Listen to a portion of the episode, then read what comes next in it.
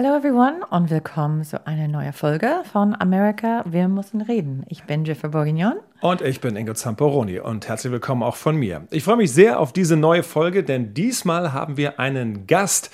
Nicht nur irgendjemanden, sondern einen aus unserer alten Heimat Washington, DC, ein Insider, der sich sehr gut in den Maschinenräumen der amerikanischen Politik auskennt, aber auch im Land insgesamt.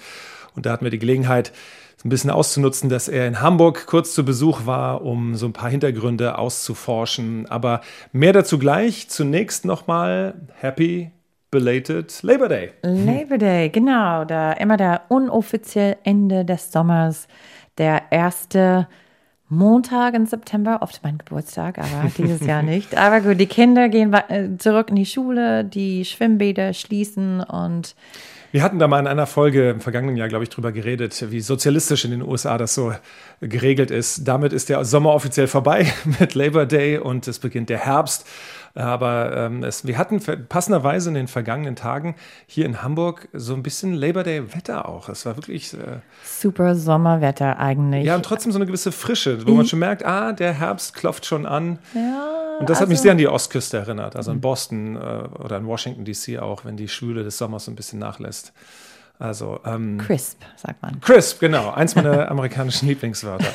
Aber wir wollen nicht über das Wetter reden, sondern äh, beziehungsweise es wurde viel geredet über diesen Labor Day, über dieses Labor Day Wochenende, über die Rede von Joe Biden vor der Independence Hall in Philadelphia, also quasi der Wiege der amerikanischen Demokratie. Dort wurde die Unabhängigkeitserklärung unterzeichnet, später dann auch die Verfassung, aber 1776 die Unabhängigkeitserklärung. Und ähm, da hat es eine Menge Wellen gegeben aufgrund dieser Rede, denn es ist ja eine sehr konfrontative Rede gewesen und vor allen Dingen vor diesem, die Republikaner waren auf der Zinne aufgrund der, dieser Kulisse, die da aufgebaut wurde vor der Independence Hall. Es war schummrig Abend, Primetime zur besten Sendezeit. Da wurde der Vorwurf wurde dann schnell laut, es sei ein Missbrauch der, der amerikanischen Institutionen und so, wobei die andere Seite macht das genauso. Vielleicht war das ja auch so mehr so ein, hey, guck mal, das können wir auch hier auf die dicke Tube hauen des Patriotismus. Was war dein Eindruck dieser Rede?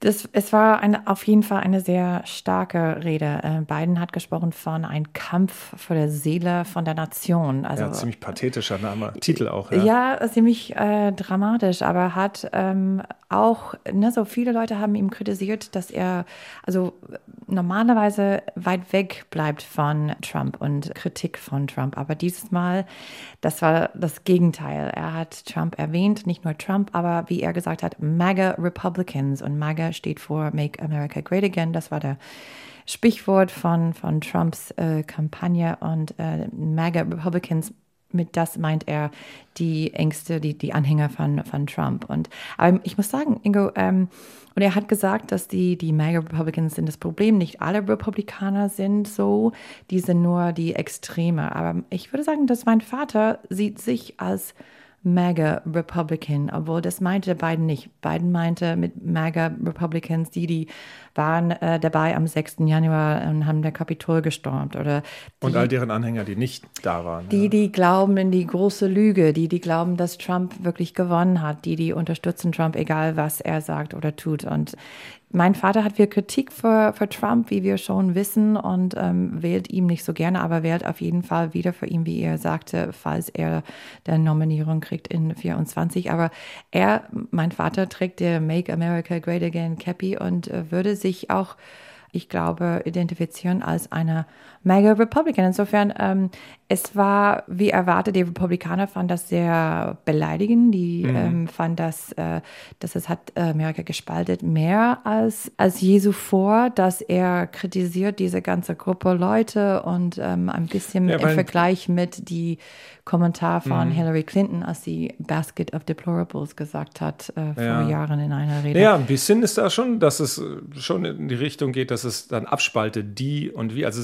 es es kam kein Brückenschlag, aber das war eben halt auch nach zwei Jahren des Versuchs des Brückenschlags, äh, hat er jetzt offenbar ähm, genug und jetzt ist diese Konfrontation. Ähm also viele Demokraten fanden das gut, dass er endlich wirklich irgendwas gesagt hat und sehr stark und definitiv. Und dass er redet von diesem Kampf um der Demokratie und was es bedeutet, wenn Leute nicht wählen gehen. Und das war am Ende der letzte Teil der Rede, hat gesagt, was können wir tun? Wir können wählen. Alle müssen wählen gehen. Und das war so viel haben das gesehen als eine Call to Vote. Also weil die Midterms, wie wir wissen, sind in neun Wochen. Äh, das ist nicht so lange. Genau. Und das Damit war ein, ein bisschen ein Push, eine in die Richtung zum Wahlkabine im November und er hat erzählt, warum das so wichtig ist. Ja, es ist auf jeden Fall der Wahlkampf jetzt eröffnet für die Midterms, die Zwischenwahlen, die ja wirklich entscheidend sind für seine weitere Präsidentschaft. Und über all das und mehr äh, haben wir der Gelegenheit, mit Michael Wertz zu diskutieren. Michael ist eine deutsche, jetzt Amerikaner auch, der wohnt seit längst in Washington, D.C. und ist wirklich ein Washington Insider. Mhm. Er ist am Center for American Progress Senior Fellow. Ist ein Think Tank, einer der progressiven äh, Think Tanks, äh, Liberal Think Tanks äh, sozusagen in Washington, D.C. Ist auch Professor am Center for German and European Studies der Georgetown University in Washington und äh, war für mich auch immer, als ich Korrespondent war in Washington, so ein, so ein, Resonanzboden. Also man konnte ihn jederzeit anrufen und immer fragen, sag mal, wie schätzt du das ein, äh, diese Entwicklung, jene Entwicklung, was ist da zu tun? Oder darüber zu denken, wie seht ihr das? Und äh, es ist großartig, um über amerikanische Politik mit ihm zu reden. Wir hatten ihn auch am Wahltag 2020 und am Tag danach in den Tagesthemen. Als ich die Sendung von Washington DC aus gemacht habe, war er dann in der Sendung zu Gast, um die äh, Ergebnisse oder noch nicht Ergebnisse in dem Fall ein bisschen einzuordnen. Also ein alter Bekannter von uns und jetzt war Michael Wertz äh, macht eine kleine Tour durch Europa und war auch in Hamburg kurz im Rahmen der Transatlantic Talks Reihe der Joachim Herz Stiftung. Und am Rande dieser Veranstaltung hatten wir die, die Gelegenheit, ihn kurz äh, abzufangen und so ein bisschen über die ja, äh, die allgemeine Stimmung im Land, aber eben auch äh, jene Rede, über die wir gerade gesprochen haben, ein bisschen zu reden. Amerika. Wir müssen reden. Der NDR-Info-Podcast mit Ingo Zamperoni und Schiffer Bourguignon. Michael, herzlich willkommen in Hamburg. Vielen Dank, freut mich hier zu sein. Ja, ich bin wirklich äh, sehr happy, dass du hier am Rande dieser Veranstaltung noch die Zeit jetzt gefunden hast. Du hast viel geredet wahrscheinlich in den letzten Tagen hier auf deiner Deutschlandreise. Aber wir wollen eben auch, wenn wir die Gelegenheit schon mal haben, so wie in Washington, dein Brain picken, wie die Amerikaner so schön sagen. Genau, und ähm, vielleicht fangen wir an mit, also es, es ist wirklich neun Wochen jetzt, genau neun Wochen bevor der Zwischenwahl, bevor der Midterms. Und ich muss fragen, wie, wie ist die Stimmung? Wie, weiß nicht, wie ist es in Washington jetzt? Naja, die Stimmung ist unter denen, die sich für Politik interessieren, und das sind ja, ist ja sozusagen eine hauptberufliche Beschäftigung in Washington, ist die Stimmung nervös. Beim Rest der Bevölkerung sieht das ganz anders aus, weil äh, Zwischenwahlen nicht so populär sind wie Präsidentschaftswahlen. Die Wahlbeteiligung ist geringer. Ähm, die Wählerschaft setzt sich ganz anders zusammen. Sie ist sechs oder sieben Jahre älter im Durchschnitt und sehr viel weißer als die Wahlbevölkerung bei den Präsidentschaftswahlen. Das hängt damit zusammen, dass junge Leute und Minderheitenangehörige seltener wählen gehen, wenn der Präsident nicht äh, auf dem Wahlzettel steht. Und in der Breite der Bevölkerung ist es so, dass sich die meisten Amerikanerinnen und Amerikaner erst nach dem Labor Day, also in der zweiten Septemberwoche, also gut sechs Wochen vor der Wahl, äh, mit den politischen Fragen beginnen, sich zu beschäftigen. Aber im Großen und Ganzen muss man sagen, es sieht für Präsident Biden und für seine Demokratische Partei besser aus als noch vor einem Monat. Also es sah vor nur ein paar Wochen schlimmer aus vor, vor die Demokraten, aber jetzt kommt das herum. Biden hat vielleicht ein paar Vorteile, dass junge Leute, wie du gesagt hast, haben in der Vergangenheit in der Zwischenwahl nicht so in große Zahlen gewählt. Aber dieses Jahr ist anders. Also im Juni gab es der Abschaffung von der Abtreibungsrecht. Es gab in der letzten Woche der Nachricht, dass Biden die Studentenkredit ähm, äh, erlassen, möchte. erlassen erlassen möchte. Danke. Ähm, es gibt ein paar Gründe, warum dieses Mal junge Wähler in großer Zahlen wählen würde. Ist das ein Faktor oder warum sieht das jetzt besser aus für Demokraten? Das ist mit Sicherheit ein Faktor. Es ist auch so, dass der Präsident zum ersten Mal wieder leicht steigende Popularitätswerte hat, weil es ist ja interessant zu sehen, und das ist vielleicht das größere politische Problem, dass wir in den Vereinigten Staaten sowas erreicht haben wie das Ende der sozialdemokratischen Politik. Denn Joe Biden ist ja ein Präsident, wie man ihn sich konzilianter, freundlicher, älter, tattriger, liebenswerter nicht vorstellen kann. Und was er in den letzten zwei Jahren getan hat, ist vor allen Dingen riesige Geldmengen in die amerikanische Gesellschaft zu investieren und in Richtung republikanisches Lager zu signalisieren, dass er gesprächsbereit ist. Und das Interessante und vielleicht auch Beängstigende ist, dass das ihm politisch überhaupt nicht genutzt hat. Hm. Und ich glaube, wir haben hier eine Verhärtung der politischen Positionen, die selbst äh, offene und auf äh, überparteiliche Strukturen ausgelegte Politik unmöglich gemacht hat. Und es ist so, dass wegen dieser beiden großen Themen, also der de facto Abschaffung des Abtreibungsrechts durch den obersten Gerichtshof und die Tatsache, dass die beiden Administrationen jetzt, einige sagen, wahrscheinlich nicht ganz so unrecht, äh, fiskalpolitisch unverantwortlich zwischen 5 und 700 Milliarden Dollar an Hilfen für studentische Studienkredite herausgibt, dass diese beiden Themen mobilisieren. Das ist beim Abtreibungsthema mit Sicherheit so. Bei dem Thema der, dem Erlass von Studentenkrediten wissen wir das noch nicht genau. Das Abtreibungsthema ist interessant, weil es eine Zweidrittelmehrheit gibt in den Vereinigten Staaten für das Recht der Selbstbestimmung von Frauen über ihren Körper. Und dass äh, es so aussieht, als ob die Republikanische Partei, die sich ja auf Kulturkampfthemen verstiegen hat, also der Kampf gegen schwule und lesbische Ehen, der Kampf gegen Abtreibung, der Kampf gegen Einwanderung, dass diese Themen zu einer zu starken Radikalisierung geführt haben und jetzt wirklich mit den Realitäten und den Interessen vieler Amerikanerinnen in diesem Fall in Konflikt geraten. Es gab eine sehr interessante Entscheidung in Kansas, eine populäre Entscheidung, die mit einem sogenannten Amendment, also einem, äh, einer Volksbefragung im Rahmen der letzten Wahlen durchgeführt wurde, wo in einem Staat, der normalerweise zu 60 Prozent republikanisch wählt, 60 Prozent der Wählerinnen und Wähler gesagt haben, wir wollen das Abtreibungsgesetz auf Landesebene in Kansas schützen.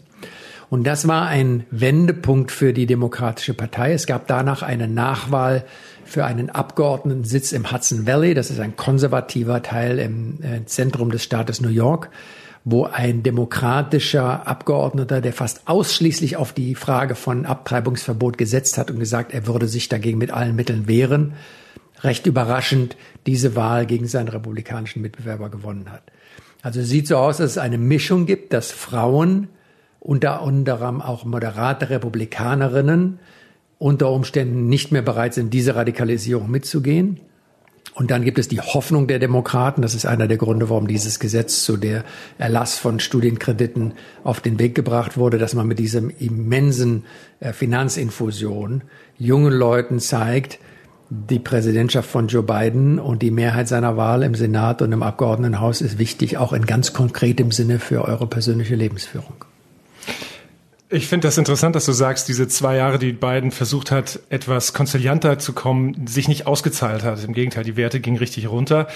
Und jetzt haben wir diese Rede vergangene Woche gehabt äh, in der Independence Hall in Philadelphia, wo er quasi genau, quasi mit dieser Haltung gebrochen hat und sehr konfrontativ und, und, und sich auf Trump eingeschossen hat, auf die Republikaner, die Mega Republicans, wie er sie genannt hat. Und man hatte so das Gefühl, jetzt ziehe ich die Samthandschuhe aus. Das war's. Es bringt mir eh nichts jetzt, jetzt äh, fahre ich Attacke. Ist das deine Einschätzung auch? Ja, und das hat bei dem Präsidenten gedauert, bis das äh, durchgesickert ist. Und viele würden sagen innerhalb der Demokratischen Partei und auch einige im Weißen Haus, dass das zu spät kommt. Denn der Präsident hat ja einen Wahlkampf geführt, in dem er gesagt hat, Donald Trump ist ein furchtbarer Mann, aber Republikanerinnen und Republikaner sind eigentlich ganz vernünftige Leute, mit denen kann man zusammenarbeiten. Und das hat unter anderem dazu geführt, dass bei den Präsidentschaftswahlen er gewonnen hat aber bei vielen Wahlen für Landesversammlungen und für Gouverneursposten und für Bürgermeisterposten, die am gleichen Wahltag wie die Präsidentschaftswahl im vorvergangenen Jahr stattgefunden haben, dass bei diesen Wahlen, wir nennen das Down Ballot Elections, also die Wahlen, die mhm. weiter unten in der Prioritätenliste der Wählerinnen und Wähler auf dem Wahlzettel stehen, dass dort Republikaner Landesversammlung, Gouverneursposten und auch Bürgermeisterposten gewonnen haben, die eigentlich in Reichweite der Demokraten waren. Und es gab damals so hinter vorgehaltener Hand die Kritik an Joe Biden, dass er viel zu konziliant gewesen ist und keinen Lagerwahlkampf geführt hat, der unter Umständen eine stärkere demokratische Mobilisierung noch erzeugt hätte. Hm. Das scheint sich jetzt zu verändern. Und man muss sagen, wenn man sich seine Rede angesehen und angehört hat, mit gutem Recht. Denn es ist so, dass 2016, als Donald Trump kandidierte als Präsident, er knapp 60 Prozent Unterstützung unter eingeschriebenen Republikanerinnen und Republikanern hatte. Und er hatte heute bei der letzten großen Präsidentschaftswahl Unterstützung von um die 90 Prozent. Hm. Das heißt, 2016 haben viele Republikanerinnen und Republikaner ihn noch mit äh, geschlossenen Augen und Hautausschlag gewählt. Oder die Nase zuhalten, wie dein Vater, äh, Jeff. Ja. Aber es hat einen Gewöhnungsprozess gegeben an den Autoritarismus von Donald Trump nach vier Jahren im Amt. Und diese Festigung seiner Unterstützung in der Republikanischen Partei lässt eigentlich dem Präsidenten auch keinen anderen Ausweg mehr, weil wir ja in einem Zwei-Parteien-System in den Vereinigten Staaten diesen Rechtsruck innerhalb der Republikanischen Partei nicht externalisieren können in Form von einer AfD oder einem mhm. UKIP in England oder einer radikalen Partei, wo die dann ein Sammelbecken für diese Mentalitäten bildet, sondern das hat die gesamte Republikanische Partei verändert und hat dadurch auch zu einer Dauerblockade und einer Konfrontation in einem politischen System in den USA geführt, das ja, das muss man immer wieder in Erinnerung rufen, den Präsidenten mit einer ungeheuren Machtfülle ausstattet, aber unterhalb des Präsidenten die sogenannten Checks and Balances institutionalisiert hat, wo das gesamte politische Prozedere darauf ausgelegt ist, diese Macht des Präsidenten wieder einzuhegen. Und der politische Prozess ist ein deliberativer Prozess. Das heißt, da muss man miteinander reden und auf Kompromissbereitschaft der anderen Partei bauen. Und da ist es zu einer riesigen Funktionsstörung gekommen, schon in Zeiten von Obama, weil die Republikanische Partei sich einfach nicht an diesen Diskussionen bereit war zu beteiligen. Würdest du sagen, dass sogar die eine Seite, die Republikaner würden das von den Demokraten wahrscheinlich auch so behaupten, aber dass die Republikaner sich sogar ein bisschen verabschiedet haben von diesem normalen Prozess? Oder einfach aussteigen und an eigenen Regeln zu sagen, ja, wenn wir die Wahl verlieren, dann war sie geschoben und nur wenn wir sie gewinnen, ist es eine rechtmäßige Wahl und, und solche Dinge? Naja, die Parteiführung der Republikaner im Senat, also Mitch McConnell, der Senatsminderheitsführer, lange Jahre Mehrheitsführer, ist äh, pragmatisch und hat sich in eine Position begeben, wo er äh, um Donald Trump herum Machtpolitik ausgebaut hat und auch bereit war, die Trump-Unterstützer im Senat, das sind weniger als im Abgeordnetenhaus, aber sie existieren, zu seinen Alliierten zu machen. Im Abgeordnetenhaus ist es eine andere Situation, weil die Parteiführung eigentlich seit dem Rücktritt von John Boehner, dem langjährigen Vorsitzenden, der eher zum moderaten Flügel gehörte, unter dem gegenwärtigen Vorsitzenden der Fraktion McCarthy, einem kalifornischen Republikaner, eigentlich voll auf der Trump-Seite sind. Und das bedeutet auch, dass beispielsweise die gesamte Parteiführung dem Präsidenten beigesprungen ist in einer offensichtlich kriminellen Tat, nämlich dass er 184 äh, hochklassifizierte Dokumente da sich in den Keller gestellt hat in Florida, ja. in Mar-a-Lago, dass ihm da alle beigesprungen sind. Und sogar etablierte, als vernünftig geltende Republikaner gesagt haben, ein vom FBI auf Weisung des Justizministeriums durchgeführter Durchsuchungsbefehl, für den gute Gründe vorlagen, weil es um die nationale Sicherheit der Vereinigten Staaten geht, sei eine Gestapo-Aktion. Oder, um ein anderes Beispiel zu nennen, ganz kurz, in dem neuen Gesetzesentwurf ist die Steuerbehörde mit 80 Milliarden Dollar zusätzlich bedacht worden, weil seit vielen Jahren die Steuerbehörden nicht mehr nachkommen mit den Steuerprüfungen. Heute sind wohlhabende Amerikaner 80 Prozent weniger wahrscheinlich, dass sie eine Steuerprüfung hm. bekommen als noch vor zehn Jahren.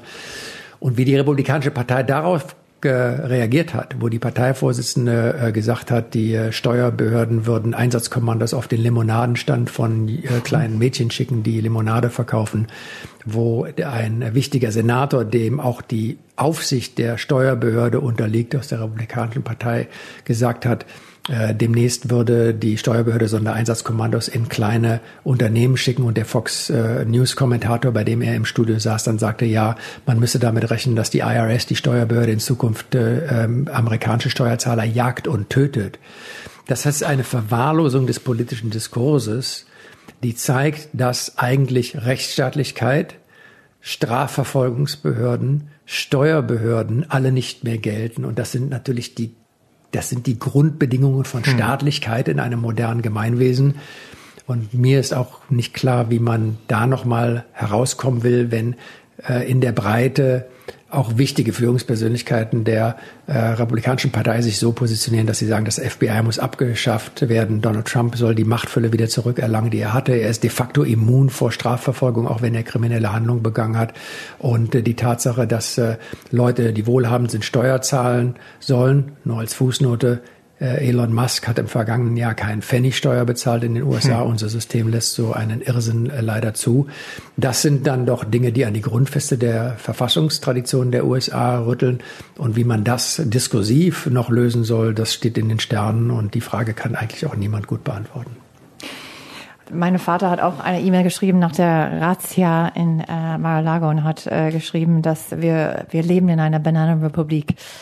Also mein Vater, wie Ingo gesagt hat, findet Trump nicht gut, was er, wie er twittert, ähm, wünscht sich, dass er äh, verschwinden würde und äh, dass ein anderer Republikaner würde dann auf der Ticket sein. Aber hat schon gesagt, wenn ich ein bisschen Druck gemacht hat, wenn er sagte, dass er würde nie ein Leben für eine Demokrate wählen, dass falls Trump kriegt der Nominierung in 24, er würde für ihn wieder wählen? Also das ist eine Frage, dass ich ständig kriege. Wie wahrscheinlich ist das in deiner Sicht, dass Trump würde dann der Nominierung für die Republikaner kriegen in 2024? Ähm, das ist Spekulation, weil zweieinhalb Jahre in der gegenwärtigen politischen Situation der Vereinigten Staaten ist eine Ewigkeit. Das Problem ist, dass es den Eindruck macht, dass Donald Trump äh, nicht nur kandidieren will, sondern dass er auch kandidieren muss weil natürlich die Immunität des Amtes sich ihn vor der Strafverfolgung äh, unter Umständen oder nicht unter Umständen ihn vor der Strafverfolgung schützen würde und seine Familie auch. Das heißt, da gibt es starke persönliche Motivationen, nicht? Das ist äh, ähnlich wie bei Tayyip Erdogan, der es sich auch nicht mehr leisten kann, die Wahlen in der Türkei zu verlieren, weil er ansonsten sein Leben entweder in einem türkischen Gefängnis oder in einer russischen Datscha äh, hm. verbringen würde äh, in den nächsten 20 oder 30 Jahren. Das heißt, es ist ein Strukturproblem. Viele Republikaner sagen aber dennoch, äh, unter ihnen auch einige, die Donald Trump unterstützen. Trump ist so toxisch, dass wir mit ihm die Wahlen nicht gewinnen können als Republikaner. Und Ron DeSantis, der Gouverneur für, von Florida, gilt sozusagen als sein Erbprinz und als der aussichtsreichste Kandidat. Wie die Republikanische Partei dieses Dilemma lösen wird, ist unklar. Es sieht so aus, dass Donald Trump kurz davor war, seine Kandidatur bekannt zu geben, wohl überzeugt wurde, das vor den Zwischenwahlen nicht zu tun weil es jetzt nicht mehr so aussieht, als gäbe es eine große rote, rot ist die Farbe der Republikaner, eine große rote Welle. Und er sich nicht sagen lassen wollte, dass er mit seiner Kandidaturerklärung dann für ein schlechtes Wahlergebnis gesorgt hätte. Hm. Man kann also davon ausgehen, dass er im Januar oder Februar nächsten Jahres unter Umständen diese Entscheidung trifft.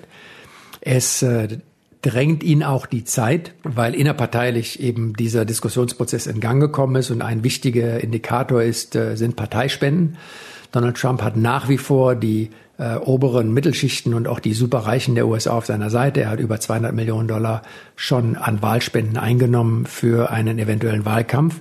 Die Zahlen des ersten Quartals und des zweiten Quartals von seinem Fundraising, also seinen Geldsammelaktivitäten, wurden kürzlich veröffentlicht und er hat im ersten Quartal noch über 23,5 Millionen Dollar eingenommen, im zweiten Quartal etwas über 17 Millionen Dollar.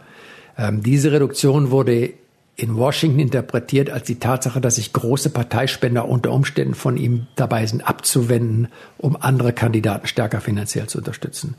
Und da die nächste Wahl eine Materialschlacht auf sozialen Medien und im Fernsehen und im Radio äh, sein wird, muss man davon ausgehen, dass diese finanziellen Erwägungen auch sehr wichtig sind. Außerdem hat Donald Trump auch seine Wahlorganisation, die diese Gelder einwerben, legal so strukturiert, dass er und seine Familie sich da mehr oder weniger auch selbst daraus bedienen können, unter anderem mit horrenden Zahlungen an die ganzen Anwälte, die er beschäftigen muss, wegen der vielen äh, Strafverfahren, die gegen ihn anhängig sind.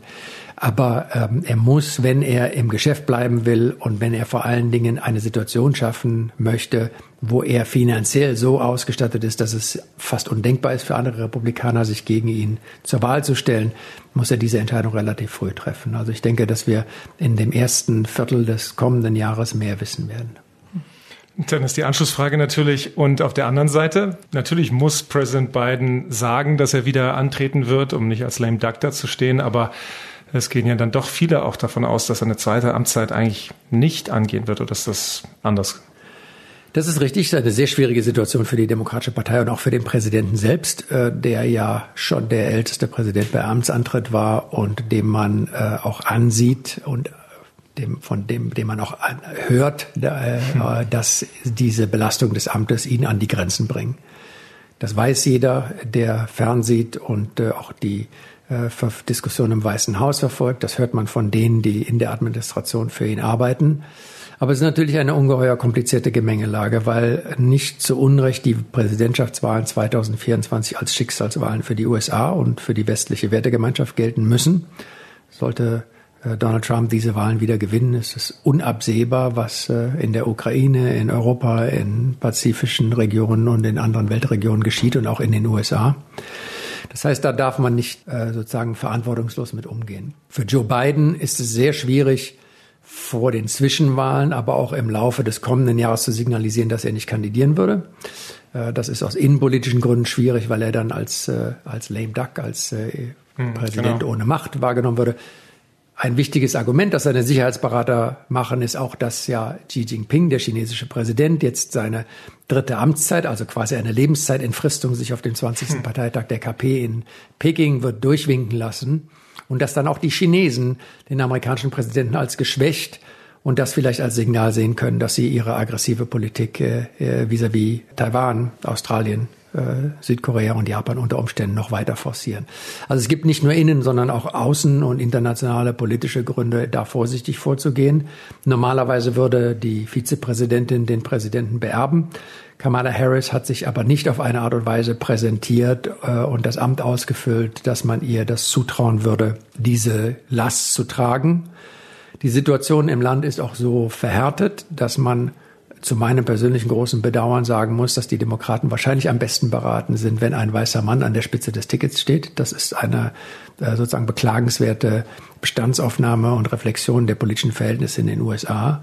Auf der anderen Seite ist vollkommen klar, die 2024er Wahlen müssen von einem Kandidaten oder einer Kandidatin gewonnen werden, die verantwortungsvoll sind, die zum westlichen Bündnis stehen und die dafür sorgen, dass die US-amerikanische Gesellschaft sozusagen weiter auf einen stärker sozialverträglichen und klimaneutralen äh, Pfad bleibt. Insofern sind das alles schwierige Konstellationen. Wir haben ja bei den letzten Vorwahlen schon gesehen, dass da sich fast ein Dutzend Demokraten äh, bewarb.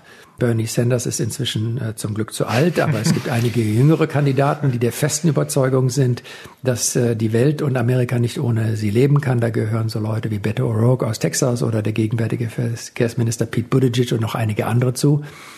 Und es ist natürlich nicht im Interesse der Demokratischen Partei, ein Machtvakuum zu schaffen, zu sagen, der Präsident wird nicht mehr kandidieren und dann im Frühjahr 2024 wieder ein Dutzend Kandidaten auf der Bühne stehen zu haben. Dafür steht zu viel auf dem Spiel. Also eine ungeheuer schwierige Gemengelage. Dein Kandidat zurzeit wäre Pete Buttigieg, ne, Jeff? Also ich, ich fand ihn beim, beim letzten Wahlkampf ziemlich stark. Aber ich kann, ich, es ist klar, dass er braucht vielleicht noch ein bisschen Zeit, ein bisschen mehr Erfahrung. Aber wer würde dann dein Kandidat sein, Michael? Na leider äh, fragt mich ja niemand, äh, außer äh, freundlichen Journalistinnen und Journalisten beim NDR. Ähm, ich denke, es gibt eine Reihe von Kandidaten in diesem Fall aus der wahltaktischen Erwägung, dass äh, im Mittleren Westen, in Bundesstaaten, in denen es spitz auf Knopf steht, wie äh, in Pennsylvania, äh, in Ohio weniger, da ist es sehr konservativ, aber in Wisconsin, Michigan, ähm, die absolut notwendig sind, um die Mehrheit zu garantieren, insbesondere wenn Florida wieder außerhalb der Reichweite der Demokraten bleibt, dann braucht es da einen Kandidaten, der mit diesen verloren gegangenen ähm, weißen äh, Demokraten aus den Mittelschichten kommunizieren kann und glaubwürdig auch zu ihnen sprechen kann und den, äh, das Argument machen, dass er in der Lage ist, das Land voranzubringen. Es braucht gleichzeitig jemanden, der oder die junge progressive Leute aus dem demokratischen Spektrum mobilisiert, das ist ganz wichtig. Die Jungwähler waren entscheidend für den Wahlsieg von Joe Biden. Unter anderem die Umweltbewegung, das Sunrise Movement, andere Graswurzelorganisationen waren sehr, sehr wichtig. Es ist auch relevant, dass äh, der Kandidat oder die Kandidatin glaubwürdig zu diesen, zu diesen Gruppen sprechen kann, weil die ähm, Erst- und Zweitwähler notorisch unzuverlässig sind und äh, schwer an die Wahlurne zu bewegen. Wir wählen ja auch dienstags in den Vereinigten Staaten, weil wir ein säkulares Land sind und den Wahlgang äh, vom Tag der Kirche getrennt haben und das nicht sonntags tun und viele Leute müssen arbeiten oder sind an der Universität. Das ist eine schwierige äh, Situation. Gleichzeitig muss ein Kandidat sein, eine Kandidatin, die glaubwürdig gegenüber der Latino-Community sprechen kann. Das ist eine der am schnellsten wachsenden Gemeinschaften. Äh, alle vier Jahre in jedem Wahlzyklus kommen drei Millionen wahlberechtigte Latinos hinzu. Hm. Man muss mal aus demokratischer Perspektive sagen, die leben leider in den falschen Bundesstaaten, wo ohnehin schon demokratische Mehrheiten sich äh, etabliert haben. Aber das ist eine ganz wichtige Gruppe. Auch die muss glaubhaft angesprochen werden. Also im Großen und Ganzen eine ungeheuer schwierige Gemengelage. Äh, wenn ich äh, spontan gefragt würde, würde ich sagen, so jemand wie Phil Murphy, der Gouverneur von New Jersey, gerade wiedergewählt. Ehemaliger Botschafter. Ehemaliger Botschafter in Berlin. Ja, genau. Ähm, ein, äh, ein ehemaliger äh, Goldman Sachs Banker, der glaubwürdig zu moderaten Republikanern und Leuten, die an stabiler und glaubwürdiger Wirtschaftspolitik interessiert sind, sprechen kann, aber der auch nach eigenem Bekunden in Deutschland gesehen und gelernt hat, dass ähm, ein freies Hochschulstudium, eine universelle Krankenversicherung und Klimaschutz durchaus mit einer prosperierenden Gesellschaft in Einklang zu bringen sind und auch diese Themen sich zu eigen gemacht hat und die auch im Wahlkampf als Gouverneur von New Jersey zweimal erfolgreich positioniert hat. Also das ist jemand, der äh, beispielsweise in Frage käme, aber es ist ein langer Weg. Das hängt auch mit dem komplizierten Nominierungssystem zusammen, weil es noch nicht ganz klar ist, in welchen Bundesstaaten die ersten Vorwahlausscheidungen der Demokraten im Jahr 2024 durchgeführt werden, weil das DNC, also die Parteiführung der Demokraten, gerade dabei ist zu diskutieren, ob die Reihenfolge dieser Bundesstaaten unter Umständen verändert wird. Im Moment sieht es so aus, dass die ersten Wahlen in kleinen Bundesstaaten im Nordosten der USA stattfinden mit großer weißer Bevölkerungsmehrheit, wo jemand, der jetzt nicht besonders bekannt ist, keine guten Möglichkeiten hat, sich zu positionieren. New Hampshire ist ja traditionell äh, der New Hampshire, äh, Iowa. Mhm. Es gibt Diskussionen, die äh, insbesondere von der Partei Linken, von Bernie Sanders, aber auch von der Latino-Fraktion von Alexander Ocasio-Cortez und anderen forciert worden sind, dass Nevada, ein Bundesstaat, wo sehr viele Latinos äh, bei den Demokraten aktiv sind und die Partei auch eher links steht, dass Nevada eine vorgezogene Rolle spielt und vielleicht als zweiter oder dritter Bundesstaat eingereiht wird in diesen ähm, Ausscheidungswettbewerb innerhalb der eigenen Partei. Alles das ist noch unklar und davon wird es auch abhängen, welcher Kandidat, der in den ersten drei oder vier Wahlgängen in den verschiedenen Bundesstaaten mindestens ein oder zwei gewinnen muss, um glaubwürdig als Kandidat oder Kandidatin dazustehen, äh, welche Kandidaten sich da am besten eignen. Und äh, wie gesagt, ein ungeheuer komplizierter Prozess. Man darf nie vergessen, USA sind ein Kontinent, wir haben 50 Bundesstaaten, 50 Wahlgesetze. Das ist so, als wenn man von Warschau bis Lissabon wählt, äh, mit den entsprechenden Komplikationen, mit denen ja, wir, wir haben ja Europawahlen, EU-Parlamentswahlen, aber das kann man nicht vergleichen. Ganz genau. Ja, ich würde äh, zum Schluss, statt nochmal so weit in die Zukunft zu blicken, ähm, vielleicht noch einmal ganz kurz, wir waren beide diesen Sommer, weil wir äh, eine Doku gedreht haben, die im Herbst in, in die ARD kommt, äh, sind wir beide quer durchs Land gereist und hatten so das Gefühl, diese Spaltung, die ja das große Thema ist nach wie vor in dieser Gesellschaft, hat sich seit der Wahl vor zwei Jahren, knapp zwei Jahren, eben nicht irgendwie verbessert, sondern eher nochmal vertieft, verschärft. Und so die, dein Eindruck jetzt zur aktuellen Stimmung, auch mit Blick auf den Krieg in der Ukraine, sagt sagen die Amerikaner, ah, wir wollen wieder lieber zu uns zurückziehen, wir wollen eher die eigene Scholle äh, uns angucken, uns interessieren die Nachbarn nicht, wir wollen keine Veränderungen. Also ich weiß, große Frage jetzt, äh, der ganze Rundumschlag, aber so die aktuelle Stimmung gerade, der Puls. Ja, die aktuelle Stimmung ist nicht gut. Ukraine ist interessant, weil die Diskussion ist sehr viel distanzierter, als das hier bei euch in Deutschland der Fall ist, weil wir, es kommen ja, keine Flüchtlinge zu uns, ja. das Land ist weit weg, das wird äh, im Prinzip von Pentagon gemanagt und ist äh, äh nicht mehr äh, omnipräsent in den Medien. Ist auch interessant, wenn man äh, vom Pentagon oder vom State Department bei Briefings zuhört oder mit Leuten spricht. Das ist einfach sehr viel distanzierter, also fast schon äh, sozusagen in einem desinfizierten Kontext, weil dieser Konflikt ist nicht so unmittelbar wie nah wie an Deutschland und Österreich. Das ist eine ganz andere Konstellation. Für uns steht außenpolitisch nach wie vor China an erster Stelle, die pazifische Reorientierung der Vereinigten Staaten und die Auseinandersetzung mit China was auch damit zusammenhängt, dass unsere pazifischen Alliierten Schlange stehen für Stabilitätsgarantien, also Neuseeland, ja. Australien, Südkorea, Japan, Taiwan und so weiter. Das heißt, die außenpolitischen Fragen spielen im Moment keine große Rolle. Es ist ja auch so, dass in den letzten zehn Jahren beide Parteien, sowohl die Demokraten als auch die Republikaner, zu isolationistischen Parteien, also wo Leute eher sich sozusagen um das eigene Land kümmern wollen und äh, sagen, eine mehr oder weniger weiche oder harte Variante von America First, also Amerika zuerst äh, und alle anderen äh, kommen dann später. Das hat sich äh, relativ breit durchgesetzt, auch durch die Ermüdungserscheinungen von 20 Jahren Kriegsführung im Irak und Afghanistan. Man darf nicht vergessen, wir haben pro Tag 200 Millionen Dollar ausgegeben in diesen Kriegen. Das entspricht ungefähr dem Bundeshaushalt. Für über 20 Jahre hinweg sind das 20 Bundeshaushalte, Die fehlen uns für Thermopenverglasung an Häusern, mhm. für marode Brücken, kaputte Straßen und schlecht ausgestattete Schulen. Mhm. Die Ermüdung des internationalen Engagements, das dank George Bush vorwiegend militärisch war oder fast ausschließlich militärisch, die ist groß. Die letzten drei Präsidenten, Barack Obama, Donald Trump und Joe Biden, sind gewählt worden mit dem Versprechen, das zu beenden.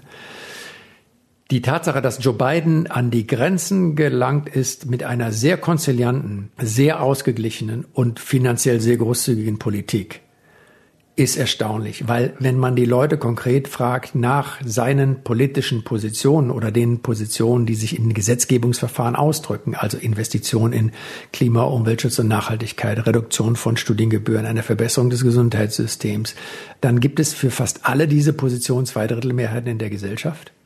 Und wenn man Leute dann fragt, was haltet ihr von dem Präsidenten, der diese Gesetze ja hm. alle auf den Weg mitgebracht hat, im Gegensatz zu Deutschland kann der Präsident, und das weiß er auch, auch Gesetzesverfahren äh, auf den Weg bringen, dann sagen nur noch 40 Prozent der Leute, äh, dass äh, sie ihn unterstützen. Also es gibt sozusagen eine 20 Prozent Lücke zwischen der Unterstützung für seine Politik und der Unterstützung für seine Person. Und das bedeutet eben, dass ein relevanter Anteil der amerikanischen Mittelschichten äh, sozusagen sich, was die politische Ideologiebildung, man muss das so nennen, betrifft, sich in einem Paralleluniversum auffällt und sich in äh, antidemokratische Partei äh, Wahnvorstellungen hineingesteigert hat äh, und das nicht mehr abgleicht mit der konkreten Politik, die implementiert wird. Und das ist ein ungeheuer schwer, vielleicht sogar nicht zu lösendes Problem für eine aufklärerische, demokratische, politische Rhetorik. Also, ähm, Michael, ja, nur das alles jetzt zum Schluss zu bringen. Wenn wir unsere Zuhörer mit ein paar positive Worte verlassen wollen, ähm, gibt es eine, sagt man Silver Lining auf Deutsch? Oder? Eine ja, doch, Silberstreifen am Silberstreifen am Horizont. Ja. naja, äh, wenn man ernsthaft und ehrlich über die Verfasstheit der amerikanischen Gesellschaft äh, spricht heute, dann äh, tritt man als Spaßbremse auf. Das äh, liegt an der Natur der Sache. Hm. Aber es ist natürlich so, dass die amerikanische Gesellschaft eine ungeheure Erneuerungskraft hat. Und das liegt daran, dass wir nach wie vor eine sehr junge, eine sehr dynamische Gesellschaft sind. Wir haben eine Million Einwanderer im Jahr. Es gibt durch die Trump-Zeit auch bedingt eine zivilgesellschaftliche Mobilisierung, die enorm ist, gerade unter jüngeren Leuten. Und wir haben eben diesen ungeheuren Transmissionsriemen der Erneuerung durch die äh, Tatsache, dass es eine sehr diverse Gesellschaft ist. Also um nur ein Beispiel zu nennen, ich setze große Hoffnung auf die Latino-Community in den Vereinigten Staaten. Das sind, ist inzwischen die größte Minderheitengemeinschaft mit äh, etwas über 18 Prozent. 67 Millionen Latinos. Wir sind das zweitgrößte spanisch sprechende Land der Welt nach hm. Mexiko. Hm. Ähm, diese Gemeinschaft, die man natürlich nicht so sozusagen summieren darf, aber die Latinos insgesamt in den USA haben ein Bruttosozialprodukt, das ist größer als das von Italien. Das, das sagt jetzt vielleicht nicht mehr so viel wie vor, noch vor zwei Jahren, aber es ist eine relevante ökonomische Kraft. Auf jeden Fall. Und es werden G7-Land somit. Ein G7-Land, ein Gründungsmitglied der Europäischen Union. Und die Gruppe der Latinos wird auf 100 Millionen ansteigen bis zum Jahr 2050. Und die, das Durchschnittsalter dieser Gruppe wird dann 31 Jahre betragen. Hm, wow. Das ist zu einer Zeit, wo in Deutschland das Durchschnittsalter über 51 Jahre und 40 Prozent der Bevölkerung im Rentenalter sind. Das heißt, es gibt sozusagen eingebaut in die Demografie des amerikanischen Systems ungeheure Erneuerungskräfte. Man sieht auch äh, sowohl im Privatsektor als auch insbesondere in der Politik und in NGOs dass äh, junge Frauen aus der Latino-Community, die in diesen matriarchalen katholischen Haushalten aufwachsen, wo für die Mutter Nein keine Antwort ist und die Töchter das sehr früh lernen, dass dort eine ungeheure Energie und ein Erfolg ist, sich politisch, ökonomisch, wissenschaftlich durchzusetzen. Also insofern ist es äh, nach wie vor eine Gesellschaft, die ein ungeheures Potenzial hat. Es ist wichtig, die nächsten Präsidentschaftswahlen zu überstehen. Es ist wichtig, darauf zu hoffen und daran zu arbeiten, dass Teile der Mittelschichten, die de facto aus diesen demokratischen Verfassungstraditionen ausgewandert sind und sagen, die Steuerbehörden, das FBI und am besten auch noch die Präsidentschaft und die Demokratische Partei müssen alle abgeschafft werden, dass man Teile dieser Leute wieder zurückholt, mit konservativen Grundüberzeugungen, aber bereit, in, mit der Bereitschaft innerhalb eines demokratischen Diskursrahmens sich äh, konstruktiv zu beteiligen. Und ähm, ich denke, dass das äh, die USA äh, selbst schon sozusagen dazu zwingen wird, immer wieder sich zu vergewissern, äh, was der Weg in eine gemeinsame Zukunft sein kann, wenn man mit der jüngeren Generation zu tun hat, unter der es übrigens keine weiße Bevölkerungsmehrheit mehr gibt, die sehr divers ist und darum auch trainiert, mit Unterschieden und Schwierigkeiten umzugehen dann kann man auch äh, hoffnungsvoll auf die Vereinigten Staaten blicken. Aber es ist nicht ausgemacht. Es wird eine politische Auseinandersetzung, die die nächsten Jahre in Anspruch nehmen wird und die autoritären Mentalitäten und auch die Bereitschaft, wirklich radikale äh, Politik äh, zu verfolgen, die wird eine Generationenaufgabe sein, das zu überwinden und wieder in normalere und etwas behäbigere, hoffentlich und langweiligere und höflichere Formen rückzuübersetzen. Hm, das ist ja auch eine Aufgabe und eine Lage, die jetzt der unseren in Europa, äh, in Westeuropa zumindest, ja nicht ganz unähnlich ist, auch wenn es vielleicht diese extremen Auswirkungen nicht gibt. Das ist die transatlantische Debatte der kommenden zehn Jahre. Das ist doch das perfekte Schlusswort. Michael, ganz herzlichen Dank. Ähm, ich glaube, Jiff stimmt mir zu, wenn wir sagen, wir hätten noch tausend weitere Fragen, aber äh, wir wollen den Rahmen jetzt auch dieses Podcasts in dieser Folge nicht sprengen. Oder wir reden einfach weiter und dann kommt äh, mehrere Folgen. genau.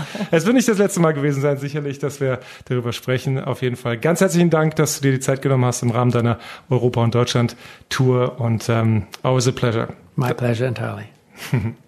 Ja, und es war wirklich ein Pleasure. Also jetzt vielleicht verstehen unsere Zuhörer, warum es immer so eine Freude ist, mit Michael Wertz zu reden. Man lernt immer so viel über die Geschichte und auch besonders der aktuelle Situation in Washington. Und ich bin auch immer wieder beeindruckt, wie druckreif Michael das Ganze immer analysiert, die ganzen komplexen Zusammenhänge. Also wirklich großartig. Soweit die Folge für dieses Mal und bei der nächsten Folge eine Premiere. Drumroll, please. Also, die, man muss diesen Soundeffekt erklären. Wir haben hier so ein kleines Mischpult, um unsere Folgen äh, aufzuzeichnen. Und da sind so Knöpfe, die belegt sind mit bestimmten Soundeffekts. Und den wollte ich schon immer mal. Und das war die perfekte Gelegenheit dazu. Noch einmal. Tada. Genau, denn wir werden am 22. September live on the road gehen mit unserem Podcast. Erstmals vor Publikum auf dem Reeperbahn Festival in Hamburg am 22. September um 18 Uhr im Imperialtheater.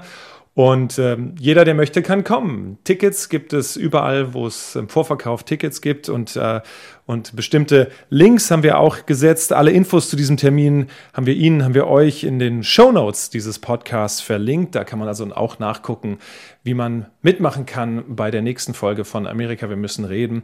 Live on Stage, live on Tour beim Reeperbahn Festival. Und dann hoffen wir natürlich, Achtung.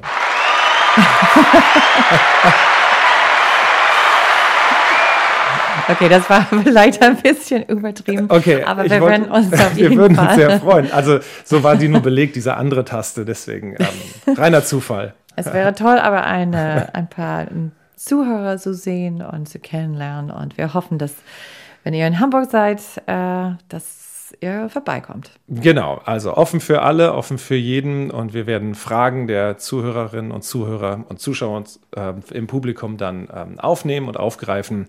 Und wer es nicht schafft, der kann das natürlich dann in der nächsten Folge auch hören. Aber wie gesagt, am 22. September auf dem Reeperbahn Festival in Hamburg.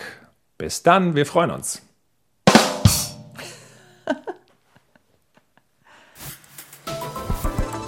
Amerika. Wir müssen reden. Ein Podcast von NDR Info.